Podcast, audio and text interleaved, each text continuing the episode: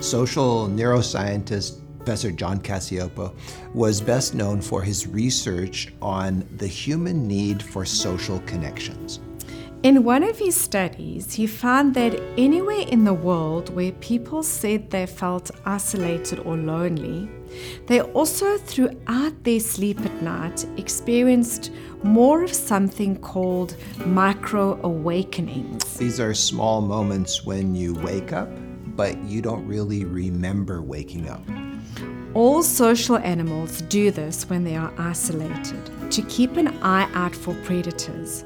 So, measuring these micro awakenings is a good way of measuring loneliness.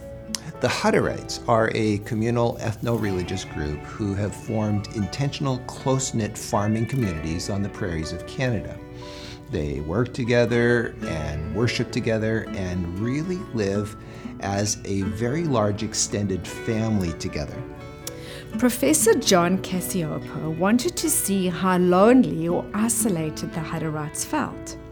So he and his team wired up the Hutterites to see how many micro awakenings they experienced each night.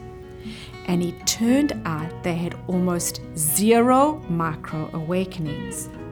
The Hutterite community showed the lowest levels of loneliness of any people he had studied anywhere in the world. So, when you lie down at night, what does that look like? How can you, if you're not a Hutterite, experience the same kind of peaceful sleep that they experience? So, listen to the Lord's answer Be still and know that I am God. God wants to take away all loneliness and feelings of isolation from your heart too. The psalmist declares, In peace I will lie down and sleep. For you alone, Lord, make me dwell in safety. Each night, ask God to come into your heart so you can sense His presence and be at rest.